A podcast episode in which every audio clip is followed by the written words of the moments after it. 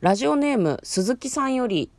面白い放送ありがとうございます。音声がとても綺麗で驚きました。どうやって録音しているのですか？何か機材を使っているのでしょうか？教えてください。よろしくお願いします。鈴木さん、お便りどうもありがとうございます。はい、答えて。はい、えー、っとドライブ中の収録ですと言い張ってるんですが、いちがつ中はほぼサブスタジオという名の自宅から収録しております。そのため一切機材は使っておりません。使うのは アイフォーンいち 台でございます。 アイフォーン の中にラジオトークというアプリケーションをインストールしましたら、ご自分の番組を作り収録ボタンを押すとすぐに、まあ、iPhone のマイクの音質によるけどさ、うん、なんか iPhone のマイクが悪くないんだよね、音が ね, ねあんまりね、うん、逆に外付けのマイクをつけると割と音がジャギジャギしたりとか、うん、うまく音声が読み込まれなかったりとかするので、うんうん、なんかね、 iPhone です iPhone ですねそうですね iPhone です、うん、まあ、ただ、はい、あの一応、えーと、ドライブ収録の時は最近あのピンマイクを買ったので、うん、あの昔に比べるとね、あの車の環境音とかちょっと減ってるんじゃないかっていう、我々は減ってるんじゃないかと思ってますけど、うん、ただ誰にも何も言われてないのでいやだってね、あれ導入しましたって言ってからおそらくさんかいぐらいしかあ、使ってないか。メインスタジオで撮ってないので。あ、そういうこと？うん、あなたがね、忙しいからね、いやいやなかなか外に撮りに行けないんですよ。そんなような事実はございませんことよ。いいね、毎朝ろくじはんに起きてね。そうね。ね、そうね、夜はね。忙しい。忙しかったですよね、はい。はい、今日はですね、映画の妄想をしていきたいと思います。はい、今日妄想する映画はこちらです。ノンストップにせんにじゅういちねんにがつじゅうににち公開ひゃっぷんの映画です。こちらですね、韓国映画ですかね。はい。では予告編を復習して内容を妄想していきたいと思います。はい。ご登場の皆様、エアハワイのご利用ありがとうございます。なんか空港なんだよね。なんか滑り込みでさんにん家族がやってくるんです、はい、お嬢ちゃんがいて旦那さんと奥さんがいて、人生初の海外旅行、いいですね。でなんか隣は奥様ですかとか言われたりするんだけど、奥さんと娘さんはビジネスクラスに乗ってるんだって。お父さんは、えー、とエコノミーで、ね、エコノミーですね。優しいね、すごくね妻にはいいところに入ってほしいみたいな。で楽しい旅行のはずがハイジャックされるんです、はい。北朝鮮テロリストによるハイジャック事件が発生ということでね、ママはどこって言ってね、探してんだよね。そう、娘さんはお母さんとはぐれちゃってお父さんと一緒にいるんですが、心配ない、すぐ戻るよ、トイレに入っている奥さん、えーと、そこにテロリストがやってきて、えー、平凡な主婦の隠された本能が目覚めるんです。だからすげえ強いんだよな、うん、そうね、モクレンっていう名前で呼ばれている。これはどうもエージェントだよな、これ、ね、どう考えても多分特殊工作員とかそういうレベルの話でしょうね、きっとね。上空いちまんメートルでなんかね、外で戦ってくれってなんか機長に言われるんだけどそりゃ無理よっていう、なんか前代未聞の作戦が実行されるってことだよね、うん乗客全員救出せよ、誰かと協力して、旦那さんいるよね。そうだね、旦那さんもエージェントなのかな。そうかもしれない、うん、なんか他にもエージェントがどうやら飛行機の中に居合わせたらしくて。なるほどね、うん、結構エージェント乗ってる感じだね。エージェント乗ってる、奇跡だよね。ごにんぐらい乗ってるよねテロリストついてなさすぎだろうと思ったんですけどノンストップという映画の予告編でございました。にがつじゅうににち金曜日公開です。では内容の方妄想していきましょう。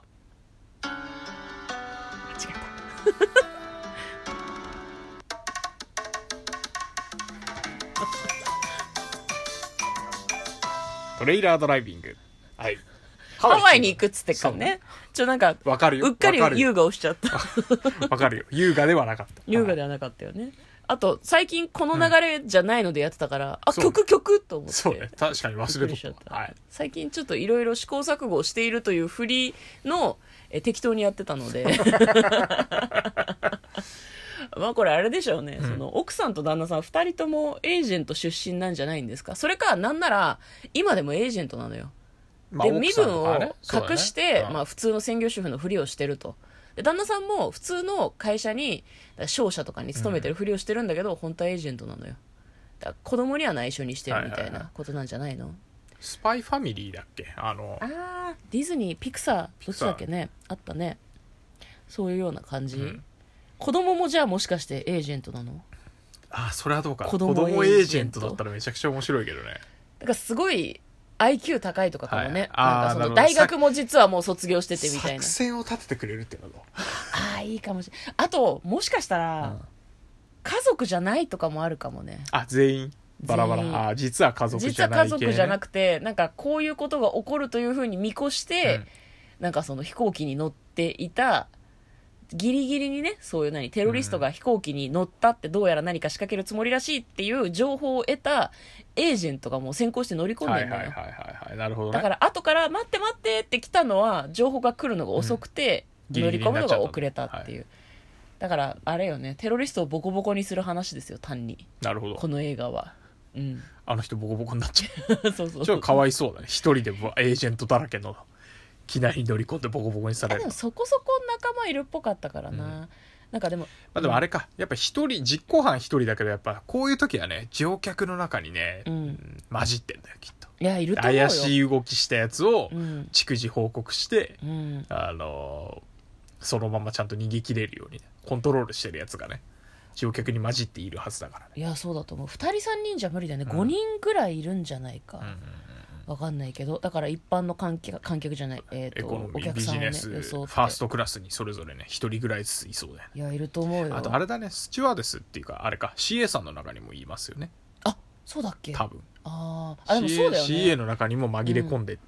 た方がいいよね。そうね、乗客だけだとその、うん、なんだろう、武器とか重火器をどういう風に用意したのかとかがちょっとあれだから、うん、やっぱりこうスタッフの中にも犯人がいた方がなんか辻褄が合いそうな気がするね。そうね、うん、でも最終的にはで、なんかあれだろうねきっと、うん、ハイジャックされたって言わないで鎮圧しようとするのかもね、はいはい、騒ぎになるから。ああ、なるほど。あ、でもどうかな、それはなんかあの雰囲気はね言って言ってるか、あのお嬢ちゃんだけエコノミーまで、うん、あの閉じ込められて逃げてきてみんなぎゅうぎゅう詰めの中で待ってる感じだったような気がする、うん、ああ、なるほどね。じゃあなんかでも誰が鎮圧したかっていうのは分からないようにやるのかもしれないね。ああ、それは分かんないね。ああ、お母さんはどこってずっと言ってるけど、うんうんうん、お母さんがめちゃくちゃ鎮圧してるっていうね。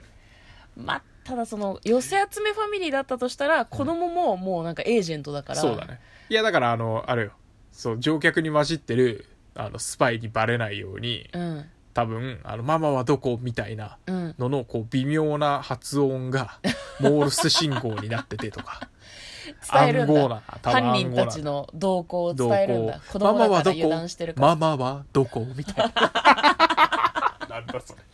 れ。テンパってる時にできるかなっていうのあるけど、あ、まあ賢いからね、うん、まあ、そういうスパイファミリーが頑張る映画みたいな感じでいいですかね。そうですね。最終的には鎮圧できて、はい、もうなんかどっかの空港に降りた時には踏んじばられた犯人たちがすみませんってなってるっていうことでいいですかね、うん、そう。でもあの乗り継ぎの荷物がうまくあの運ばれなくて、うん、なんかもう一回飛行機乗らなきゃいけないみたいな。ハワイハワイじゃなくて、うん、どっか別のところに行かなきゃいけないみたいな。そうかそうか、ハワイに行きたかったのに、せっかくの慰安旅行だったのに、うわーそうみたいなっていうところで、うん、to be continue ですかね、はい、再び空港に集まるところから始まるみたいな、うん、はい。じゃあ簡単にストーリーを読んでまいります。えーとパソコン修理工の夫と揚げパン屋を営む妻と娘の家族さんにん、つつましくも幸せな生活を送っていた、はいはい、ある日景品でハワイ旅行に当選した一家は人生初の海外旅行に旅立つが、搭乗した旅客機には北朝鮮のテロリストが乗り合わせていた。へいへい。旅客機はテロリストにハイジャックされて危機に陥るが、そこでミヨンの隠されていた能力が覚醒。なるほど。一方夫にも愛する妻に見せていない別の顔があった。あ、やっぱりやっぱりみんなエージェントじゃないですかこれ。まあそういう路線でしょうね。楽しみだね。なんかちょっとコメディ要素もあるし、はい、笑えてすっきりできる映画な気がする。そうだね、うん、夫の方が実は黒幕だったとかも面白いかもしれない。えー、あー、ミスター&ミセス・スミス的な、はいはい、実はライバルみたいな、いいと思います、はい、まあそのいずれかでしょう、はい、ね、はい。ということで、えー、今日も元気に楽しく妄想してまいりました。この番組はラジオトークで配信中のトレイラードライビングでございます、はい、ラジオトークアプリでお聞きの皆さんはもしよろしければリアクションボタンを押していただけるととても嬉しいです、嬉しいです、はい、お便りもお待ちしております、はい、冒頭鈴木さんお便りどうもありがとうございました。ということで嫁とトレイラードライビング、またね。